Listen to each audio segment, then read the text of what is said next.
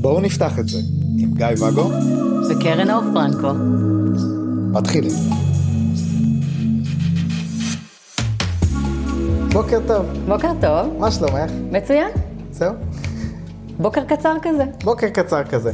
רציתי לדבר איתך הפעם על רגשות. אוקיי, איך זה מרגיש לך? לי זה מרגיש מעולה, איך זה מרגיש לך. ובספציפי, על הימנעות מרגשות שליליים. אוקיי, נתקלתי גם בקבוצות, גם בשיח עם אנשים, ש... שיש נטייה ל... לא לרצות לחוות רגשות שליליים. מהמם.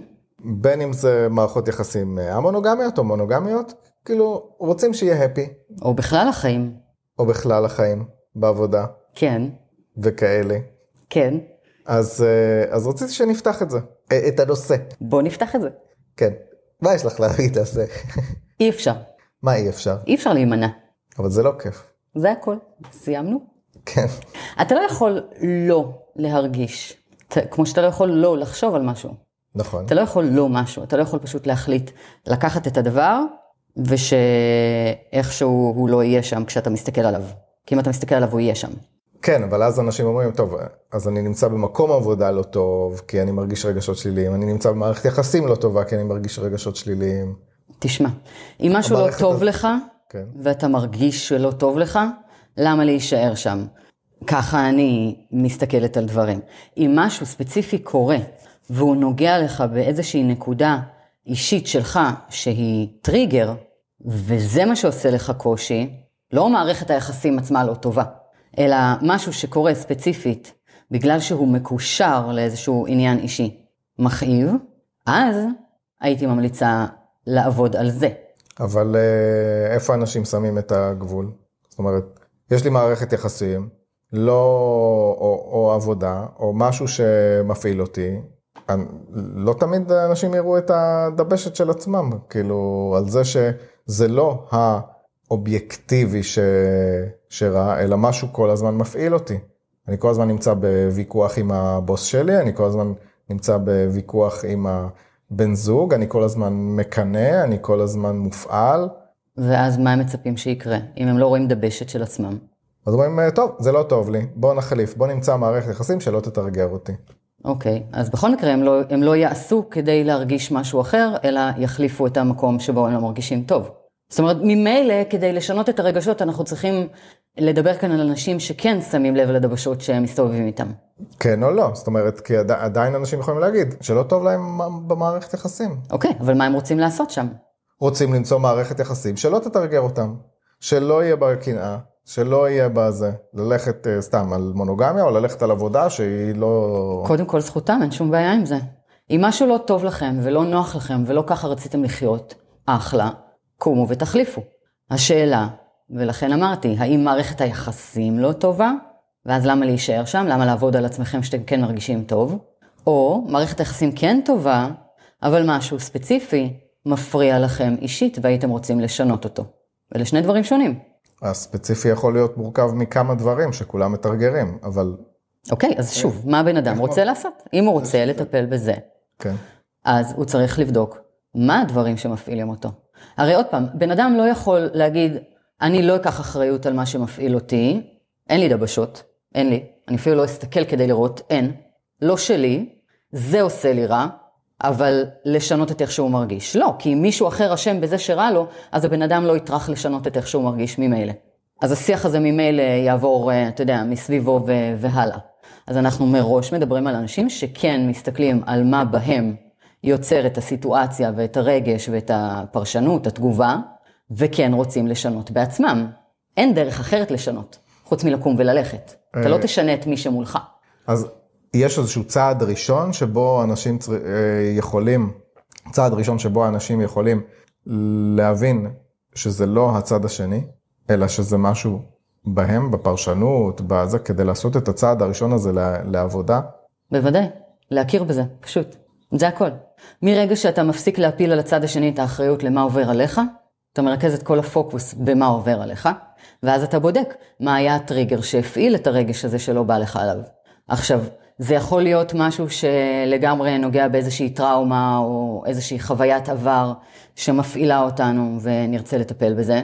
זה יכול להיות אפילו פרשנות שהתרגלנו אליה מתוך ערכים שגדלנו עליהם, אה, סביבה, כל, כל החיים עצמם, ו, ונרצה לשנות את ההסתכלות שם, לשנות את הפרשנות שם.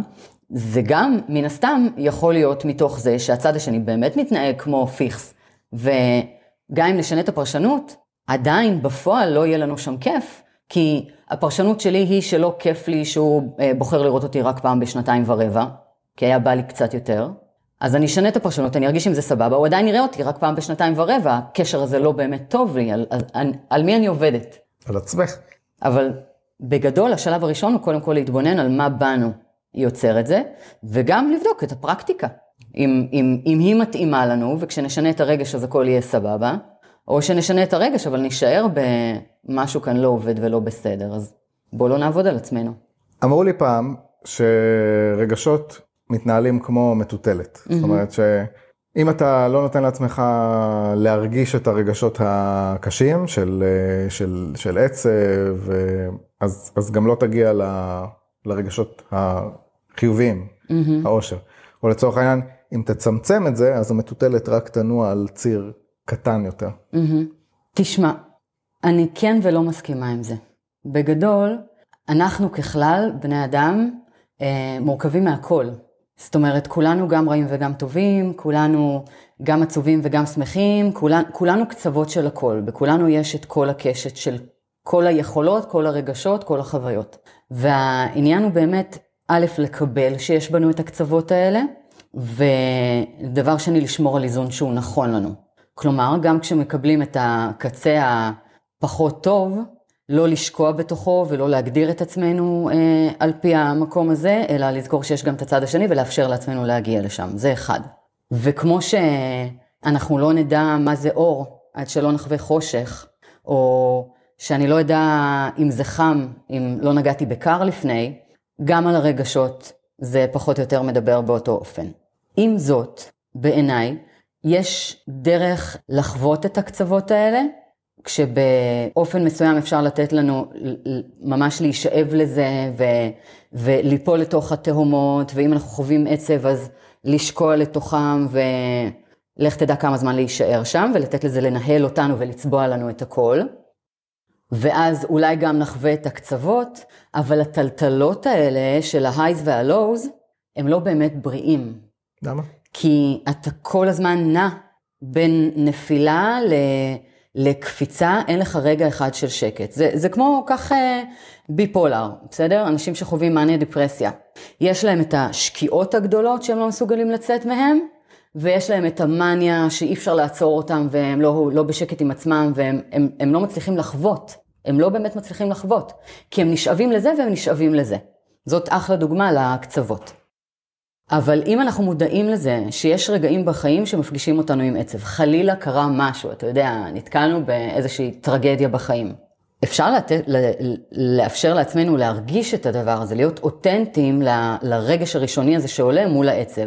קיבלנו בשורה קשה ומותר לנו להרגיש, רצוי להרגיש, זה מי שאנחנו, לא להרגיש את זה, זה אפילו, אתה יודע, האדישות הזאת, זה בעצם אומר שיש כאן איזושהי הדחקה, איזושהי, איזשהו ניתוק. אז כן לדעת ש, ש, שיש בנו גם את זה ולאפשר לעצמנו להיות שם. בלי להישאב לשם, בלי לחפש את, ה, את ההגעה למקומות האלה בעוד תחומים בחיים. בלי לייצר סיטואציות, אתה יודע, אה, יומיומיות שמביאות אותנו לקצוות האלה. אלא לשמור אותם לאירועים חגיגיים נקרא לזה. Okay. אוקיי. כשמהצד השני, ברגע שאנחנו מודעים לזה ומרשים לעצמנו להבין שגם זה חלק מאיתנו, אבל משחררים את עצמנו מההישאבות לשם, זה משאיר לנו יותר פניות למקום המאוזן, למקום ש, שרואה שיש גם טוב, משוחרר מה, מהפחות טוב, הרגשות הקשים, ואז הוא יכול להיות בקצה השני, אבל לא בתנודתיות, לא בקפיצות האלה שלא משאירות לך מרווח נשימה, אלא מתוך חוויית חיים, מתוך מקום שהוא יותר שקט, יותר שלב, יותר נמצא. אני מניח שהחיים אה, מביאים כל מיני דברים, כאילו, גם דברים פחות טובים וגם דברים יותר טובים, אז אולי התנודתיות הזאת תהיה שם כל הזמן. הכל תלוי בפרשנות שלנו, כי כמו שהחיים מביאים את, ה, את הטוב והלא טוב, ויש כאלה שבוחרים לראות את זה בצורה קיצונית לצד הקשוח. ואתה יודע, כל uh, טיפת קפה שנשפך בבוקר מחרבת את היום, וכל ציור שיצא לילד לא טוב גמר את החיים. ו... זאת אומרת, הם כל הזמן בקצה הקשוח. מהצד השני, אנשים שרוצים לחיות באופן האחר, יכולים לבחור לראות את הדברים באור אחר, לקחת את הדברים בפרופורציות אחרות, ואז לפגוש את המקומות הקשוחים באמת בטרגדיות של החיים, נקרא לזה, בדברים המהותיים שמעלים לנו באמת את, ה, הרגש אה, המידתי לאירוע. הזכרת לי משהו שקרה לי השבוע, שנזכרתי בעניין הזה של פעמים ראשונות. יצאתי פעם אה, לאיזה דייט, שכאילו בדייט הראשון שלנו היא אמרה לחיי פעמים ראשונות, ואז נפל עליי האסימון ש... נפל עליי? נפל לי. למרות שהאסימון זה לא כזה כבד. כן, אבל היית זה, מתמודד זה, עם זה. זה, זה בטח עושה כואב, תלוי מאיזה גובה. תלוי מה הוא נופל, כן. אז ההסתכלות הזאת על פעמים ראשונות, אני יכול להסתכל כל יום, כאילו אין יום שאין לי בו פעמים אה, ראשונות, mm-hmm. שזה ממש מגניב. Mm-hmm. והבחירה להסתכל על זה ולחגוג את זה, גם אם בקטן, לא עכשיו אה, קונפטי, כי זה נורא מלכלך. Mm-hmm. לא יכול להגיד שהכניס איזה אושר לחיים שלי, אבל הכניס איזושהי חיוביות mm-hmm. בדבר הזה. סתם, אנקדוטה שנזכרתי, רציתי לשתף. אולי מישהו יחליט להסתכל על הדברים החיוביים שיש לו בחיים. למשל שלא נופלים עליו אסימונים ככה, אקראיים, פתאום, באמצע שום מקום. כן. מקודם אמרת איזשהו משהו שרציתי לשאול עליו, שהוא, דיברת על הלהישאב, ואני חושב שחלק מהדברים שבאמת עוזרים לעבור אה, רגשות, זה באמת להרגיש אותם. זאת אומרת, לתת להם את המקום שלהם. אני לא יודע כאילו איך אנשים יכולים למנוע מעצמם להישאר, אבל נגיד אם יש, בין אם זה בשורה קשה, או בין אם זה משהו שהכעיס אותנו, נגיד אני מצאתי את עצמי, שאני לא מרשה לעצמי לכעוס. אה, זו אותה הדחקה, סלש ניתוק, סלש you name it, אבל יש הבדל בין לחוות ולהרגיש, לבין להישאב. שני דברים שונים.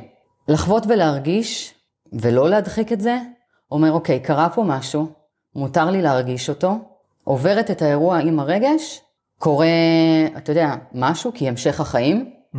כי פתאום הילד בא לספר שקיבל ציון טוב במבחן, פתאום קיבלתי טלפון, פתאום, אוקיי, נקסט. ויש, ודיברנו על זה באחד הפרקים, או בהרבה, לתחזק את הרגש. שזה העניין של אסטרטגיית בעיה. זאת אומרת, לראות איך אנחנו מנפחים את מה שקורה שם כדי ש...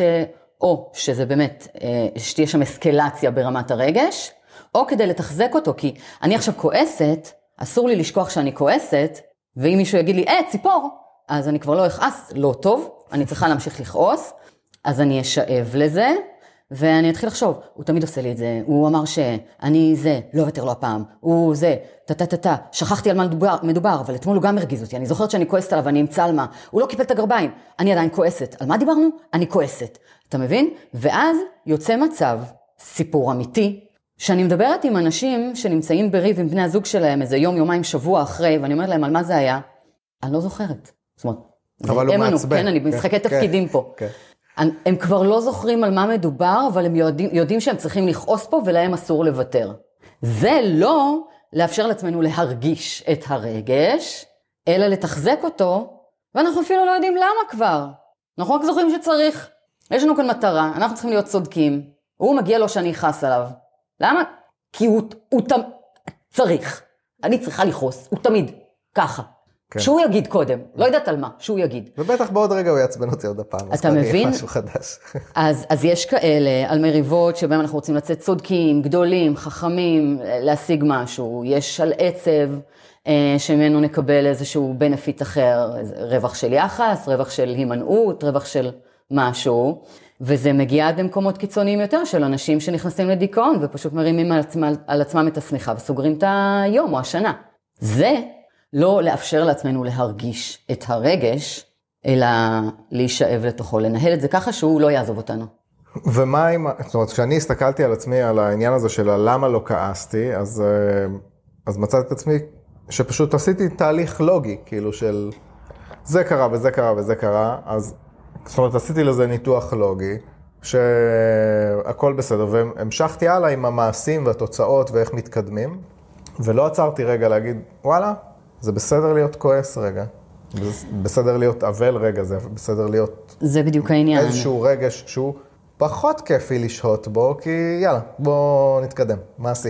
אז תשמע, אם באמת אנחנו כבר מגיעים למקום שבו דברים עוברים לידינו, לא מתוך אדישות, אלא מתוך זה שאנחנו כבר אוטומטית, אנחנו רואים את, ה, את האירוע מתקרב, והוא כבר עובר דרך המסננת שלנו שמפרקת את הרכיבים ומנרמלת לנו את המצב, ובאמת לא מתפתח לנו שם שום רגש, כי, כי אין שם כלום, לא יש שם משהו אבל הצלחנו לא, אלא אין שם כלום כשזה מתפרק, אז הכל בסדר. אם אנחנו פוגשים את האירוע, ואנחנו רק מסבירים לעצמנו שאין טעם להרגיש שם כלום, וניתן לזה לעבור, פה, לשיטתי, כן? ומהגישות הטיפוליות שאני מגיעה מהן, פה יש עניין לבדוק אותו. רצוי להסתכל האם מותר לנו לכעוס, האם יש איזושהי טראומה שיושבת שם שמחזיקה אותנו מלהרגיש רגשות, האם כשאני עצובה או כועסת או איזה רגש שאנחנו נמנעים ממנו, מה זה אומר עליי? מה, מה זה אומר עליי אם אני אכעס? האם זה אומר שאני בן אדם נוראי, שאני כמו אבא שלי שהיכה אותי כשהייתי קטנה?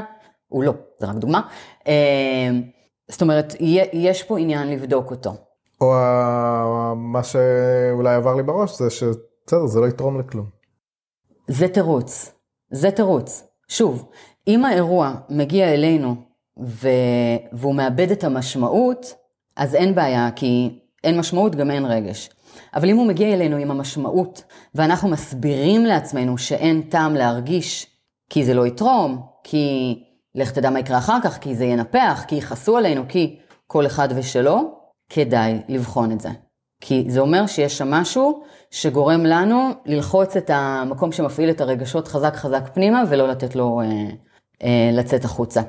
ולזה יש עוד השפעות, אתה יודע, על שאר החיים, על, אה, על הרבה מקומות אחרים, זה גם יכול אה, לגדול ולפגוש אותנו במקום הרבה יותר כואב בהמשך. כן, במקרה שלי שוב, אני לא מרגיש שזה איכשהו אה, הפעיל אותי, אבל כן זיהיתי ש, שיש לי את הגרגר הזה ששמתי מתחת לשטיח, הוא לא ממש מפריע לי, אבל הוא שם. חכה, זה בדיק העניין. זה בדיוק העניין. אצלך שווה לבדוק למה אתה לא מרשה לעצמך לכעוס. אפשר, והפרקטי יותר הוא פשוט לעשות אה, אה, את ה... אני כועס, ש... אז על כל אירוע לעשות סשן, אה, פשוט תרשה לעצמך לחוות את החיים ולכעוס. ברגע, כן. להרשות לעצמך להרגיש. תשמע, אני מגדירה את עצמי כבר שנים בן אדם שלא כועס. אבל זה לא באמת נכון. זה לא נכון. בדיוק. אז מה זה אומר בעצם? אני בעבר הרי היו לי התפרצויות זעם לפני שאתה הכרת אותי. היו לי התפרצויות זעם טרפת, עד שבן זוג לפני איזה 15 שנה אמר לי, גברת, ככה זה לא יעבוד, או שאת מפנה את עצמך מהבית, או שתפני את הכעס מהחיים.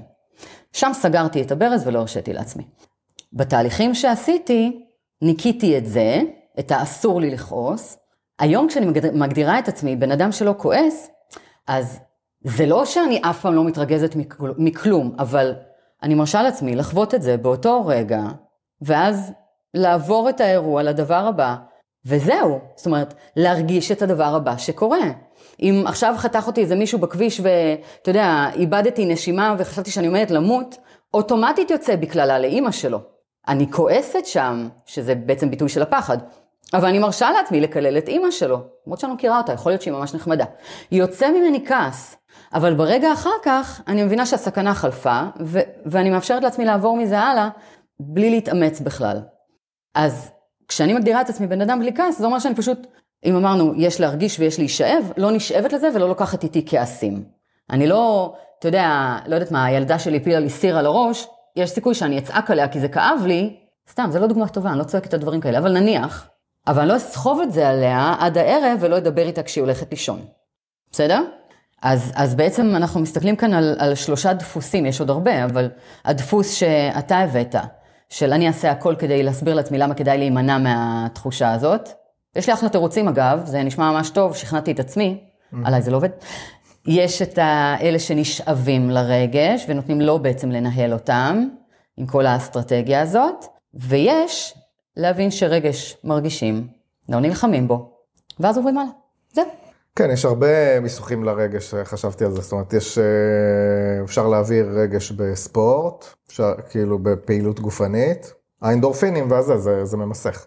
זה ממסך, זה לא מעביר, זה בדיוק העניין, בגלל זה הקמתי פרצוף. אוקיי. כי זה, זה, בדיוק מה שאמרת, זה ממסך, המיסוך הזה לראייתי, אחד מהדברים שדוחפים את הרגשות למטה, כולאים אותם, עד הפעם הבאה שזה יתפרץ. אנחנו לא מרגישים אותם כי אנחנו עם כל ההיי הזה של, ה, של הספורט, או הפעילות, או מה שעשינו, אבל זאת הדחקה.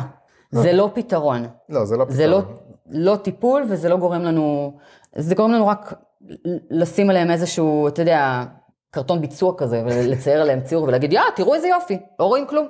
כזה. כן. וכדי לסיים את הפרק, רציתי לסכם את זה במחשבה שהייתה לי על הנושא. כמו שאת יודעת, אני מגזימן. מי? אתה? כן. ואני משתדל ב... רגע, ב... אני עוד בהלם. כן. בשנה האחרונה מאוד למתן, זאת אומרת, אני תופס את המילים הגדולות שלי, ו... זאת אומרת, אני נותן להם להיות. לא, לפעמים אני משנה אותם גם כשאני אומר, אבל הרבה פעמים הן פשוט יוצאות כי זה חלק ממני, ואז אני... אתה מתקן. מתקן נכון, ומעדן. נכון. בשנה האחרונה. אה, אז כאילו כל מיני מילים כמו נורא ומדהים, וכאילו גם את הטוב, גם את הזה, אני, רגע, אבל התכוונתי למשהו יותר קטן, אבל... ואז חשבתי על זה, הרי אנחנו, את יודעת שהמילים מאוד משפיעות על ההוויה שלנו. מה פתאום? כן. זאת אומרת, שאם נוגעים בנו ואנחנו אומרים אה, נעים, אז זה נעים, ואם אנחנו אומרים וואו, זה מגרה, זה זה, אז כאילו, הגוף מרגיש את זה אחרת לגמרי. כן. ואז חשבתי על זה שבאמת, שאולי חלק מהעניין הזה שלי, של המילים הגדולות, מקצין לי את החוויה ומעצים לי את הרגש בחוויות, כאילו, הטובות בעיקר. Mm-hmm, mm-hmm. אתה רוצה להגדיל לעצמך את מה שקורה, אתה יודע, בסיפורים שלך על החיים עצמם. לא הרחבתי על מה שאמרת, המילים וה, והתחושות של הגוף, אני חושבת, יכול להיות אפילו שנוכל לפתח מזה פרק, כי זה נושא מאוד מאוד מעניין בעיניי. זה קשור מאוד למקום ממנו אני באה, כל נושא ה-NLP, השפה השלווה, האופן שבו אנחנו מדברים, איך תת המודע אה, רואה את הדברים, אפילו איך זה קשור למיניות, להעצמת עונג, תקשורת זוגית. אני חושבת שממש אה, כדאי לנו להשקיע איזה פרק על זה. סבבה. אז... אולי אני אספר שמך אלון גושן צעק עליי פעם. יאללה. יאללה, נשמור את זה כהפתעה לפעם הבאה, מה? אני גם צעקתי עלייך פעם? אני לא חושבת, אבל היית שם כשאלון צעק עליי. יאללה, אז בפעם הבאה. אז uh, לא לשכוח לסמן חמישה כוכבים, אתם יכולים להגיב לנו על הפרק בתוך הספוטיפיי, זה ממש מגניב. Uh, ומי שרוצה להיות אנונימי, אני לא יודע אם זה אנונימי שם, אני חושב שזה אנונימי. מי שרוצה להיות uh, אה, 100% אנונימי ולשלוח לנו הודעה, אז יש את הלינק לטופס, אתם מוזמנים למלא שם, וכמובן, יש גם את הקבוצה. בואו נפתח את זה עם קרן אור פרנקו בפייסבוק. שזאתי, אני גיא ואגו. אז uh, תודה רבה לך קרן אור. תודה פרנקו. לך, גיא ואגו. ביי. ביי.